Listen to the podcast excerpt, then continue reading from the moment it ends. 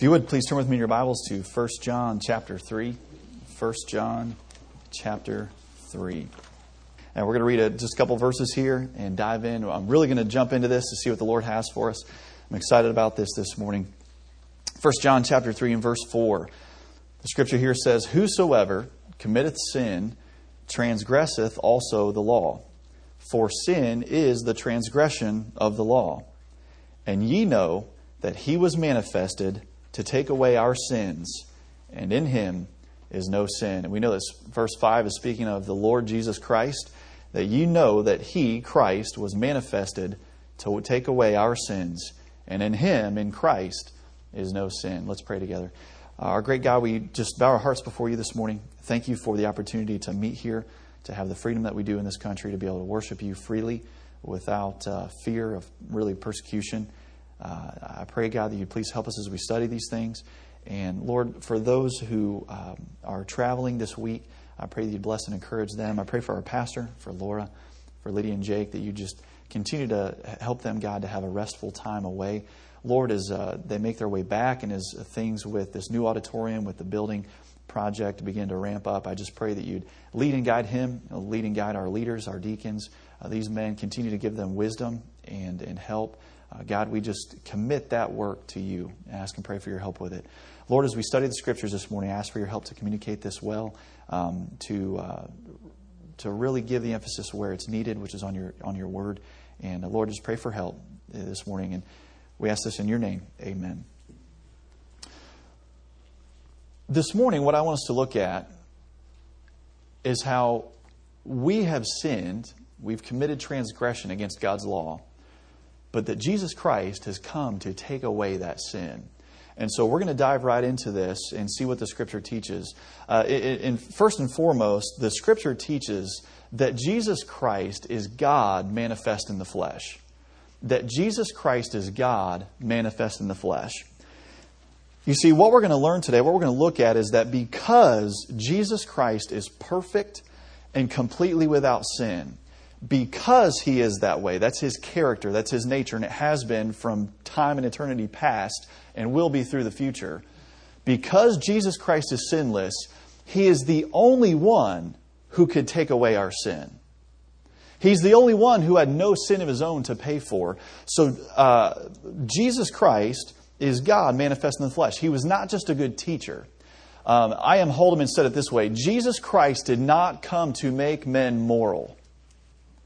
There are many churches across America today that will present a false Christ. They will present a Jesus Christ that came to make you a better person, that came to give you a better life. Jesus Christ, we see from the scriptures, came to take away our sin. Now, part of that will be that you have an abundant life, that you have eternal life. But Jesus Christ, first and foremost, came to take away our sin. So, how did, uh, so with number one, Jesus Christ is God manifested in the flesh. And the scripture declares this. 1 Timothy chapter 3 and verse 16. We have quite a few of these cross references in the handout for you.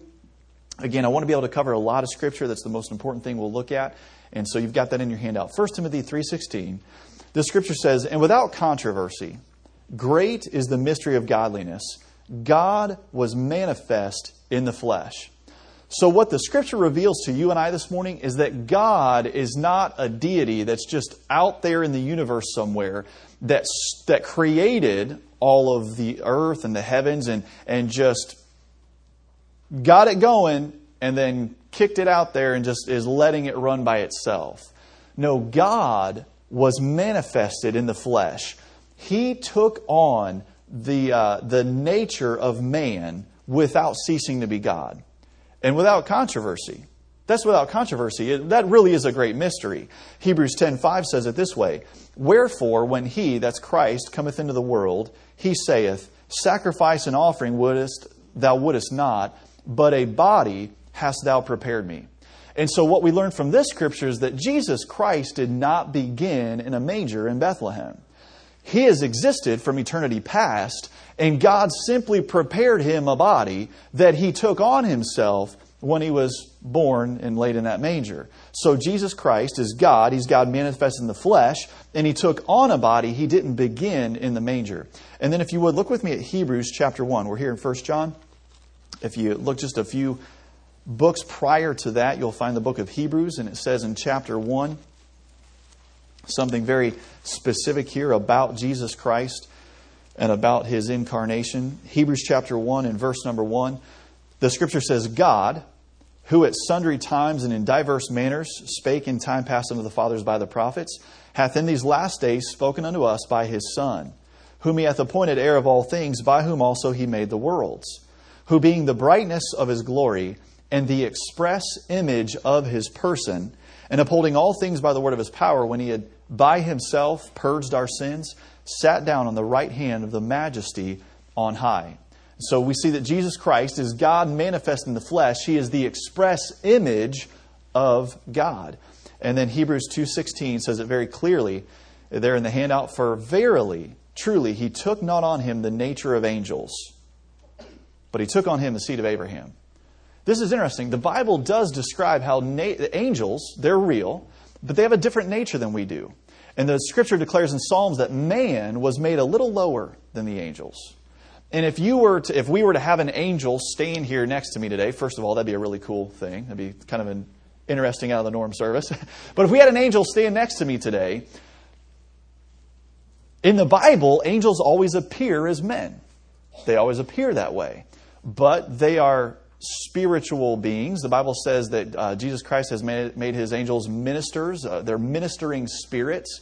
And so they can take on themselves the form of a, of a human being, but they are, uh, but man, we're made a little lower than they are. They have certain abilities and uh, capabilities that we do not. And as you, if you go and look through the book of Revelation and, and see what some of the angels are doing, there is an angel that binds Satan and, and throws him into the bottomless pit. Uh, there is, um, uh, throughout the scriptures in the Old Testament, there was one angel that smote an army of 180,000, I think it was the Syrians. That's kind of a supernatural ability. And so Christ, he could have taken on himself the form of an angel, but that wouldn't have paid for man's sin. And we'll see here in a little while why not. But God, the scripture says, he took on him not the nature of an angel, but he went lower than that. And he took him on himself, the seed of Abraham. And so Jesus Christ, the scripture declares that God was manifested in the flesh. Number two, Jesus was manifested to take away our sin. So our passage there in 1 John says that you know he was manifested. He, it, it was clearly shown, it was clearly revealed. Uh, I'll say this way there's no doubt that Jesus Christ existed right? When you look, you can look at any history book, and they'll they'll tell you that Jesus Christ ex- existed. What the Scripture declares to us is that Jesus Christ is God, and He was manifested in the flesh. There is no doubt about that. That if you will approach the Scripture. Uh, with an open mind and look at what it says about who Jesus Christ is, you will come away understanding that Jesus Christ is God. He was manifested in the flesh. Not only was he manifested in the flesh, he was manifested to take away our sin. He was manifested to take away our sin. Letter A, what is sin? What is sin? This is very interesting to me because I think I mentioned it last week. Uh, last month, we had our booth set up for our church at the fair. And we had the opportunity to have people come by, and they'd, their children would spin a wheel, and uh, we, could, we were asking them some uh, fun Bible questions. Uh, but the most important pe- question we asked people that week was simply this Do you know for 100%, are you 100% sure that if you died today that you would go to heaven? And through that, we had many different types of conversations. Some people th- thought that they had the answer. Uh, some people had the answer and they gave us a biblical answer for that. And other people had no idea. But I am, um, I, I, I, guess I shouldn't be amazed. I, I'm continually coming across people in our culture that, that you can show them from the Bible this verse, we are for we have all sinned and come short of the glory of God. And yet as you continue to give them the gospel, they do not believe that they are sinners. And I think it's because they don't be- understand what the definition of sin is.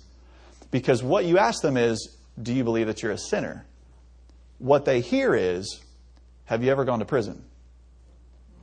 uh, you ask them, Are you a sinner? What they hear is, Have you ever murdered anyone? And they're like, well, No, I've never done that. You know, how many of you in here, you've never murdered anyone? okay. A few hands that didn't go up there, Brent. what you don't know can't hurt you. Um, so let's see, let's get a biblical understanding of what sin is. In our text, if you go back to 1 John chapter 4, or sorry, 1 John chapter 3, where we started, God gives us the definition of sin. Says this, 1 John chapter 3 and verse number 4. The Bible says, Whosoever, so that we know as a Bible word that includes anybody, right? Whosoever committeth sin transgresseth also the law.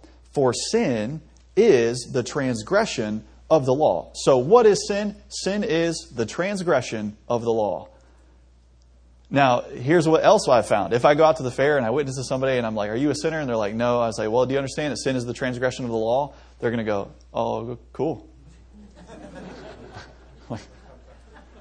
so, what does transgress mean? Well, transgress is to pass over or beyond any limit. Uh, you might think of trespass, and the Bible actually uses that word as well. Our trespasses and sins. What is it? There's a line, and we've crossed over it. There is a line at which battery becomes felonious battery. There is a line at which felonious battery becomes homicide. You see, there are lines that once it's crossed, there, there are legal definitions for battery becoming homicide. It's when that person is deceased, right? And so transgress, transgression is when you pass over the law, you pass over this limit. Uh, 1 John, we're here in 1 John. Look at what chapter 5 and verse 7 says. Here's another, uh, uh, sorry, verse 17. 1 John chapter 5, verse 17. The Bible says, All unrighteousness is sin all unrighteousness is sin. So this is what it is. Jesus Christ came to take away our sins. What is sin? Sin is transgression of the law. Sin is any unrighteousness. Okay? So if sin is the transgression of the law, what law is it that has been transgressed? Do you see here how in 1 John he says sin is the transgression of the law? So what law is that? Is that the law of the United are, are those some type of state law that we have in Ohio? Is that some type of law that we have within the United States? Is that a different law if you go to Argentina, if you're Brother Thornton? By the way, he's preaching for us next week. So, Sunday morning, Sunday night, he'll be preaching. If you're in pastor's class Sunday morning, uh, come prepared to ask him questions about Argentina. He wants to answer your questions about that. But does, is it a different law when you're in Argentina? What is this law? Well, the scripture identifies this for us. If you go to James chapter 2, book right after Hebrews, kind of sandwiched between Hebrews and 1 John. James chapter 2 identifies for us that there is a what that law is. So James chapter 2 and verse number 8 says this. If ye fulfill the royal law according to the scripture. Now, does something royal sound very high? Does that sound very elevated? That sounds very majestic. It sounds like it. Let me ask you this Does it sound like it has weight and authority? That's a royal law. It's, it sounds like it's one that's been passed by royalty, which would lead us to realize it's been passed by a king. That's a royal law. And the scripture declares that there is a royal law. What is that royal law? Thou shalt love thy neighbor as thyself. So he says, if you fulfill the royal law according to the scripture, thou shalt love thy neighbor as thyself, you do well. But if you have respect to persons, you commit sin and are convinced of the law as transgressors. For whosoever shall keep the whole law and yet offend in one point, he is guilty of all. For he that said, Do not commit adultery, also said, Do not kill. Now, if thou commit no adultery, yet if thou kill, thou art become a transgressor of the law. So, this is a fascinating passage to me. Because what Jesus Christ came to do is to take away our sin. My sin is the time that I have transgressed the law. What law is that? Well, the scripture says there is a royal law that has been ordained by God, and that's that all of us ought to love our neighbor as ourself. And this royal law, because of the weight, because of the authority that it carries, it applies to every person in every country, in every culture, in every time period. It's a royal law. You could read this in Argentina and understand this is a law that's been set up by God, and you ought to obey it in Argentina. You ought to obey it in China. You ought to obey it in Switzerland, and you ought to obey it in the United States of America. It's a royal law. So, love your neighbor as yourself. Let me ask you this Is that an unreasonable statement? Is there any culture where that would not be looked at as, well, that's something you ought to do to another human being? Treat them as you would yourself. It's interesting how God's kind of written that law in our hearts. We know that we ought to treat other people the way that we would want to be treated. You hear absolute reprobate people say, Well, I did that because he did this first to me. What, what are they saying? Well, I had to treated him right if he would have treated me right. you, you hear people say that as they're in the squad car on the way down to the jail. They're, well, it was him first, you know. What, what do they understand? They understand, well, he didn't treat me right. So they understand there's some type of standard, right? Well, this standard, it's this royal law. Now, this is interesting. Uh, let's make another point here. In verse 9, look at what this says, or verse 8. If ye fulfill the royal law, Verse 9, but if ye have respect to persons, ye commit sin and are convinced of the law's transgressors.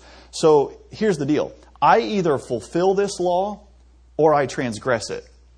You see, those are our definitions. It, to, so to, tres, to transgress is to go past that point, to go beyond.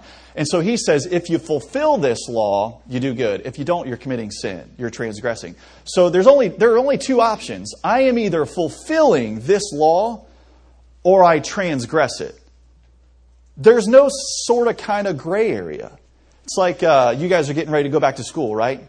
And probably very shortly, your teacher's going to ask you, Did you hand in that paper? And you go, I kind of did. the dog ate the other half. I really did the whole project, right? Right, Jenna? Jenna's got a project she's got to work on today. That's awesome. Got to go back to school tomorrow. Got a project to do today. You don't tell your teacher, I kind of turned it in. I sort of did it. Well, what does that mean? You either did the project or you did not. We either fulfill the law or we transgress it. I either keep this law or I offend it. Look at verse 10. For whosoever shall keep the whole law and yet offend in one point, he is guilty of all. So, I, so keep this in your mind.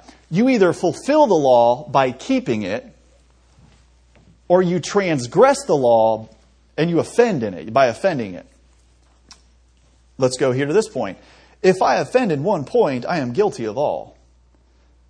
I am guilty of all. If I offend in one point, look at verse 10. For whosoever shall keep the whole law, and yet offend in one point, he is guilty of all. For he that said, now, now here's where he's starting to get specific, and we're going to get some more specifics in the next two passages that we look at. God has said, Thou shalt love the Lord thy God with all thy heart, with all thy soul, with all thy might. God has said that. He told the nation of Israel to do that. And God is worthy of that love. He has also said, Love your neighbor as yourself. And so we go, What does that mean? How exactly? Right? Have you ever had a, you, you teachers, have you ever had a student, all right, you start to lay out this project and they're like, Well, how am I supposed to do that? And you go, Well, this is what you're going to do. You're going to get on the computer you're going to do the research, and then you're going to find out what in the world of bibliography is by looking at your textbook, and then you're going to fill out all the sources that you and you explain to them specifically what they're going to be doing. How many of you teachers you're ready for that? This week it's coming, right? None of the teachers are ready for that. How many of you teachers you're ready to start explaining specifics to students? yeah, they ain't ready. All right. You got 24 hours. Actually a little less than 24 hours. God gets very specific. All right. How ought you to love your neighbor yourself? Well, number one, um, do not commit adultery. All right, so if I love someone else, if I love another uh, human being as I love myself, I won't commit adultery with his wife. That's a fulfilling of the law. If, if he says, do not kill. All right, so if I love another human being as myself, I'm not going to murder that person. Now, and I understand, man, these are very basic things Uh, but we're laying a foundation. Could, because here's the problem. I go to the fair and I talk to people and I'm asking them about sin and they don't think they're sinners. Why? Because they've not committed adultery and they've not killed someone. Well, look at what God says. For he that said, Do not commit adultery, said also, Do not kill. So here's our problem. We live in a culture where, let's just take the Ten Commandments today. People think that they're okay if they score an 8 out of 10. I mean, you guys, if you go to school and you have a test the following week, how many of you are going to feel pretty good if you get 9 out of 10 questions right? How many of you parents, you're going to just be thanking God that that's how many that, no, 9 out of 10. Uh, baseball, let's go to baseball. It's baseball season, right? All right, Bob, what is a good batting average? All right, what's a good batting average on the Indians? I don't know. Good batting average is a 300. Brent, how many times are you hitting the ball and getting on base if you're batting a 300 out of 10 times? Three. So you have a professional baseball player that gets on base three out of 10 times, and he gets paid a lot of money to do that. got on base three out of ten times. And so what happens is we live in a culture where it's like, well, I got two out of ten. I ain't doing. I'm better doing. You know, I'm doing okay. We people in our culture look at the law of God as here's a here's a smorgasbord. You guys remember Dales and Duffs there in Piqua? Hey, I've been alive for a while. All right. Uh, talk about me being mid 30s, but I remember Duffs. What was it first, Duffs or Dales? Duff's. I remember we used to go to Duff's, man, we just, that thing was spinning. This, like, I want some of that, some of that. And then you go back up. It was, it was awesome. It was called a smorgasbord. Sounds like a good German word. Smorgasbord. Smorgasbord. It's probably actually Belgian or something. But people look at God's law as this smorgasbord of like, okay, I'll take some, okay, I'll make sure I don't do that one, that one. Ooh, that's going by pretty fast. Uh, I'll make sure we don't do this and this. But God, His royal law is all of this stuff. Do not, so you see how he says in verse 11, For he that said, Do not commit adultery, also said, Do not kill. Now, if thou commit no adultery, yet if thou kill, thou art become a transgressor of the law. See, the problem is not in specifically what you did, it's in that you transgressed the royal law. So that's the problem that the scripture is identifying for us. Now, um, look at Romans chapter 13. Romans chapter 13.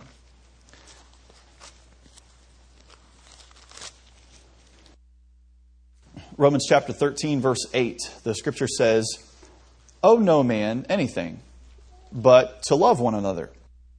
For he that loveth another hath fulfilled the law. Do you see that terminology again? If you don't fulfill it, what have you done? You've transgressed it. You've offended it. Well, if you love your neighbors yourself, you have fulfilled it. For this, thou shalt not commit adultery, thou shalt not kill, thou shalt not. Oh, now we're adding some stuff. See, we're going back to that royal law that God, does, that, that God laid out the specifics. Thou shalt not steal. Thou shalt not bear false witness. Thou shalt not covet. And if there be any other commandment, it is briefly comprehended in this saying, Thou shalt love thy neighbor as thyself. Love worketh no ill to his neighbor. Therefore, love is the fulfilling of the law. Now, this is interesting. Go with me and look at 1 Timothy. You see how God's getting, giving us some specifics He's giving us specific violations of this love your neighbors yourself. And when you talk to people, give them the gospel, you could ask them, we, we don't do this in giving the gospel. You say, uh, Do you love your neighbors yourself? And they go, Well, I try. So that's no. Or that is not, you, ha- you don't have a perfect record with that. Uh, trying is not enough. Look at 1 Timothy chapter 1. We looked at uh, the later half of this chapter last Sunday. I thought it was interesting look at verse number 8. Um, so 1 Timothy chapter 1, verse 8. But we know that the law is good, if a man use it lawfully, knowing this, that the law is not made for a righteous man, but for the lawless and disobedient, for the ungodly and for sinners, for unholy and profane, for murderers of fathers and murderers of mothers, for, for manslayers for whoremongers, for them that defile themselves of mankind, for men stealers. So here's what's interesting. Now you start getting into a bunch of specifics, right? But here's what we do, here's what we come across in our American culture. All right, I'm about to need some help with all of you sinners. Okay, now I'm going to have them come up and stand on the platform, though they are representatives of this particular sin. It's not that I know that they've done this particular sin. All right, so here we go. Um, so the the law that love thy neighbor as thyself thing, that's for these people. Uh, lawless, Aiden. All right, going up there, buddy. He's lawless Disobedient. Oh, look at where you're sitting. Okay, you go on up there. Uh, let's see, what else we got? Ungodly for sinners and for unholy. All right, you guys are up there. Oh, hey, Caleb. Um, profane. All right, there we go. Kenzie, murderers of fathers and mother and murderers of mothers, going up there. Uh, maybe you too, Annika. All right, father, murder of father and mother. You going up there? Um, for manslayers, you're a manslayer, aren't you? she slays them in the heart. Manslayers for uh, whoremongers. All right, uh, going up there, Isaac. And for them that defile themselves of mankind, Ben, your guys are brothers. You're right next to you there.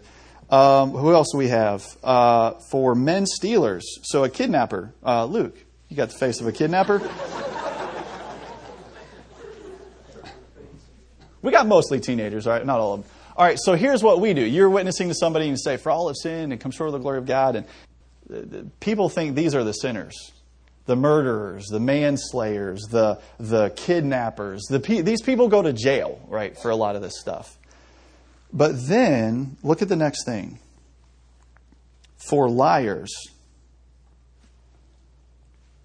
for perjured persons. Do we have a Clinton in here this morning? Um, oh, oh sorry. Oh. Told you I've been alive for a while. And if there be any other thing that is contrary to sound doctrine, do you see how if you looked at God's law and you looked at the specifics, we were all good until we got to basically this part, and the rest of us, how many of you would raise your hand? I, I would, could raise my hand and say, um, okay, now I belong up there on the platform with everybody else. Do you see? Why? Because we are convinced of the law as a transgressor. So, who this morning has transgressed the law, the royal law, God's law. Yes, that's us, right? Thanks. You guys can all be seated. You guys can all sit down, making it kind of unholy up here. So, look at the law was not the law was made for us not to show us how we have fulfilled it but to show us where we have offended it and that's what he says if we use the law lawfully look with me if you would at romans chapter 3 Romans chapter 3.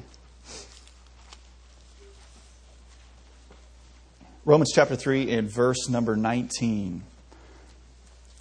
The scripture here says, Now we know that what things soever the law saith. So, what are, what are some things that the law has said? Well, God has said, uh, Do not commit adultery, do not steal, do not kill. Whatsoever things the law saith, don't bear false witness. That's where we got the liars up here, right? It saith to them who are under the law, that people may find their own righteousness. Is that what it says? So that people can go to heaven? No. That every mouth may be stopped and all the world may become guilty before God. For by the deeds of the law there shall no flesh be justified in his sight, for by the law is the knowledge of sin. So there will never be a person stand before God and say, um, God, I don't know why you have me here. Okay, there will never be someone that stands before God and says, God, I don't know why you're punishing me. He is going to ask them, have you loved your neighbor as yourself? And then he's going to open the books, and they're going to be judged by their works, and they will be they will have found they will be found to have offended God's law. Now, here's another problem. Jesus Christ came to take away sin. Well, where is sin? I, now I know what sin is. It's a violation. It is a transgression of the law. It's the part where I did not keep it. Where is that? Well, it's in the heart of every man. It's in the heart of every man. Look with me, if you would, at Mark chapter 7.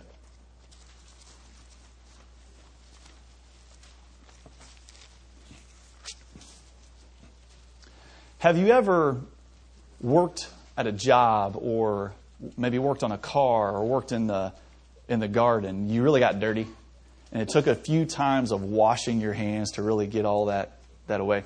Um, there were uh, when I worked with uh, Brent and Wade for the city uh, in the summer years ago, worked with them on the street uh, painting crew. I was on the street painting crew. But what happened was there was a real bad storm that came through, uh, and the trash pickup got backed up. And so, you know what my job became? To hop on the back of a pickup truck and go around and pick up the grass that was like a month old that had been sitting out there. It was, it was nasty. And can I tell you, riding on the back of a pickup truck, you, you kind of like take extra special care when you take a shower that day. I mean, it's just amazing the way what, what trash smells like. And I remember sitting there, and I knew it was actually, I, I, think I was still doing that when I was going to Bible college. And I just remember thinking, like, so many illustrations. You know, that's what sin is in your life. It's just trash. And it's just, it's a dirty job. But somebody's got to do it. So there there's so much that we can wash away. But here's the problem with sin we cannot wash it away because sin is in our heart. Look at Matthew, Mark chapter 7, and look at verse 18. Mark 7 18 the scripture says, And he saith unto them, Are you so without perceiving, without understanding also? Do you not perceive that whatsoever thing from without entereth into the man, it cannot defile him? Because it entereth not into his heart, but into the belly, and goeth out into the draught, purging all meats. And he said, That which cometh out of the man, that that defileth the man. For from within, out of the heart of men, proceed evil thoughts, adulteries, fornications, murders. Does that sound anything like the list that we've read before? Thefts, covetousness, wickedness, deceit, lasciviousness, an evil eye, blasphemy, pride, foolishness. All these evil things come from within and defile the man. Um, do you see how people are individually responsible for their transgression of God's law. It's from within. Look with me, if you would, at uh, Romans chapter 7. Romans chapter 7. And as you're turning there, I gave you in your handout Psalm 51, for it says, Against thee, thee only have I sinned and done this evil in thy sight, that thou mightest be justified when thou speakest and be clear when thou judgest. Behold, I was shapen in iniquity, in sin did my mother conceive me. You see, Paul understood, or the, the psalmist knew and understood there that, it, that sin was in him, and he was conceived in it. Romans 7, or Romans chapter 7 and verse 5. The scripture says,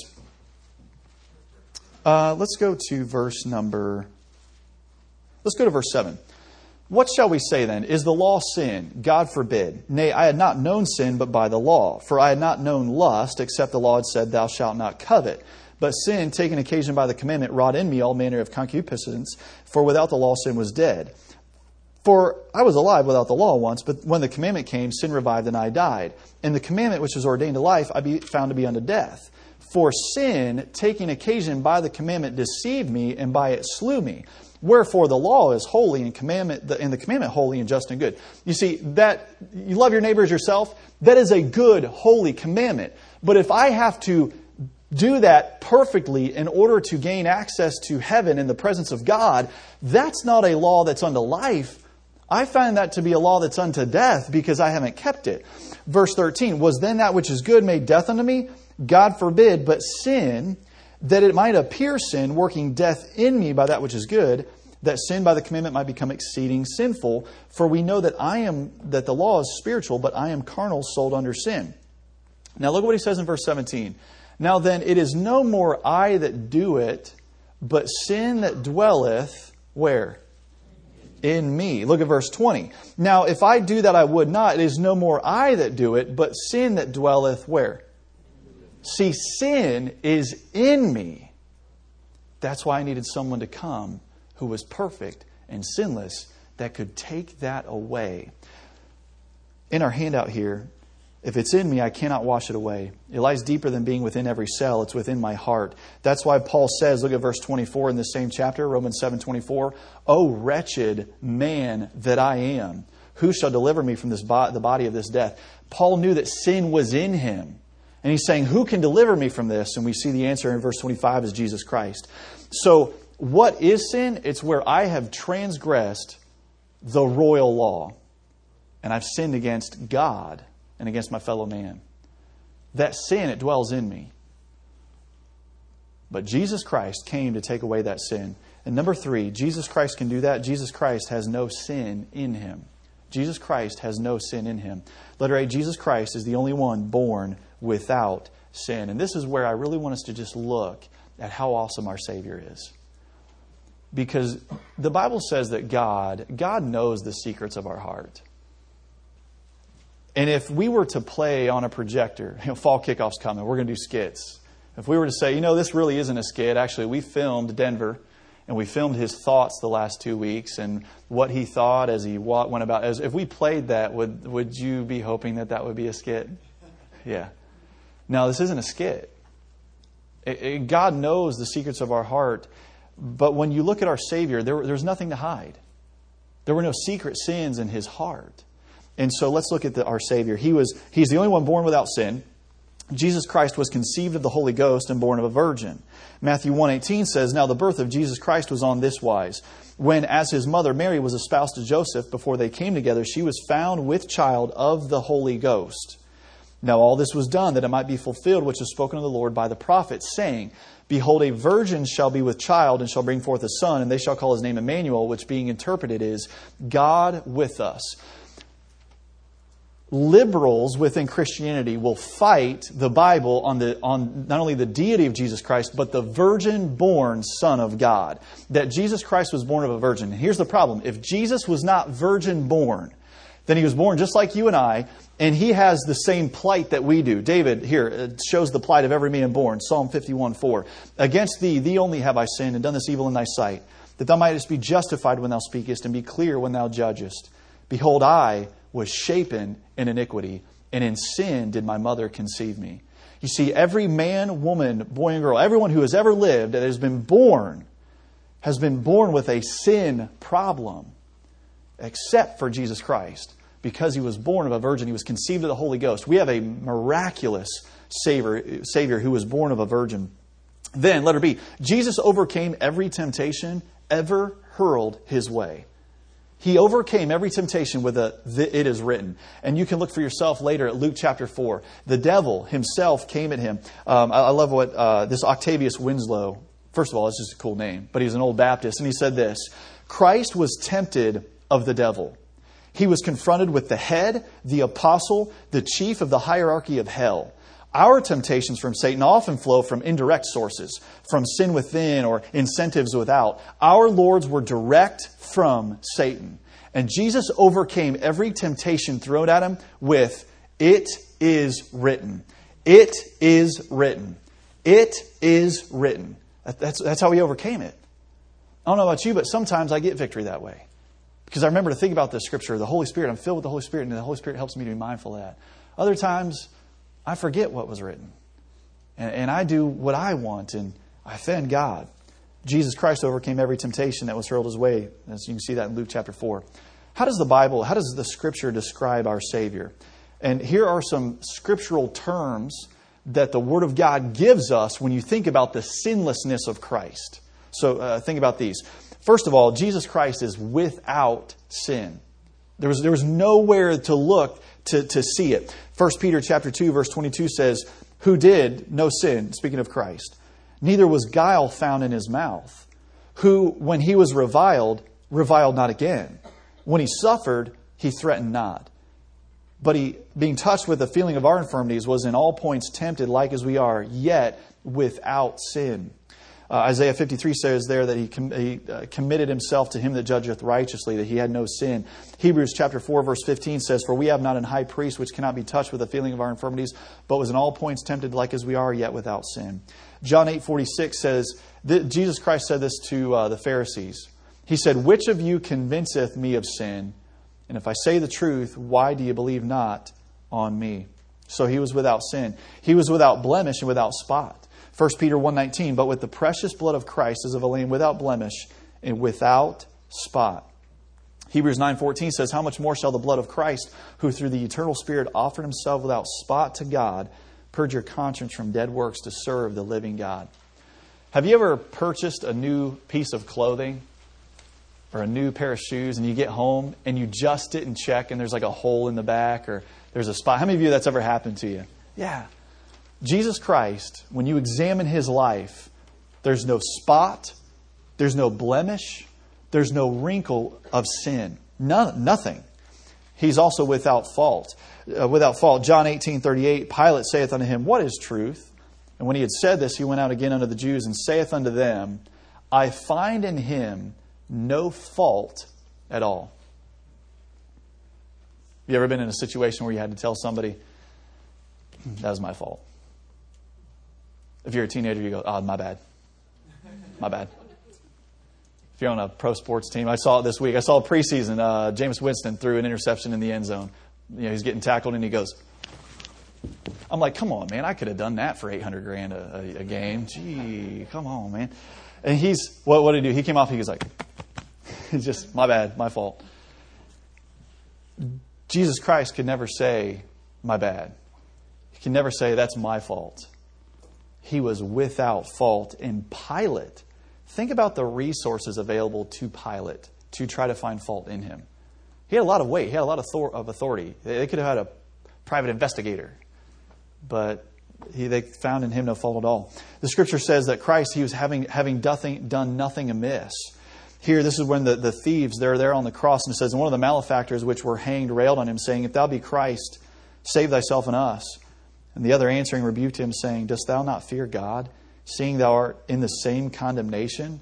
And we indeed justly, for we receive the due reward of our deeds, but this man hath done nothing amiss.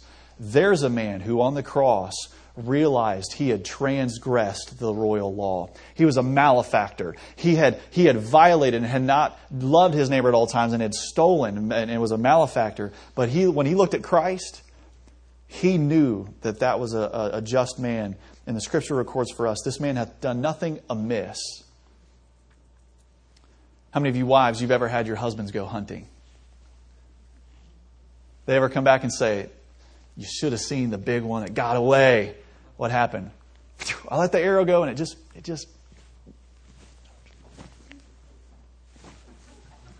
What it do? It went amiss. It went off target.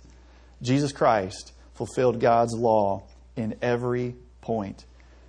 The Bible says that he was without knowledge of sin. 2 Corinthians 5.20, Now then we are ambassadors for Christ, as though God did beseech you by us. We pray you in Christ's stead, be you reconciled to God. For he hath made him to be sin for us who knew no sin, that we might be made the righteousness of God in him. Jesus Christ knew no sin. He didn't know what it was like to sin because he always obeyed the Father. He needs, the next point, he needs no sacrifice for his own sin because he is holy, harmless, undefiled. Look at what the verse says, Hebrews 7. Wherefore, he, Christ, is able to save them to the uttermost that come unto God by him, seeing he ever liveth to make intercession for them. For such an high priest became us, who is holy, harmless, undefiled, separate from sinners, made higher than the heavens. When you examine Jesus' life, he always did what was right. He always loved his neighbor as himself. He always loved God with all his heart, with all his soul. He was always in harmony with God and God's holiness. He was separate from sinners. But he became us. Verse 27 Who needeth not daily, as those priests, as those high priests, offer up sacrifice first for his own sins and then for the people's? For this he did once when he offered up himself. You look at the high priests in the Old Testament, the men that were supposed to be men of God, and you know what you would find? Fault, transgression, a need for them to offer for their own sins, then for the people's. When you see Jesus Christ, he, he, was, he never had to offer up sin, uh, sacrifice for himself.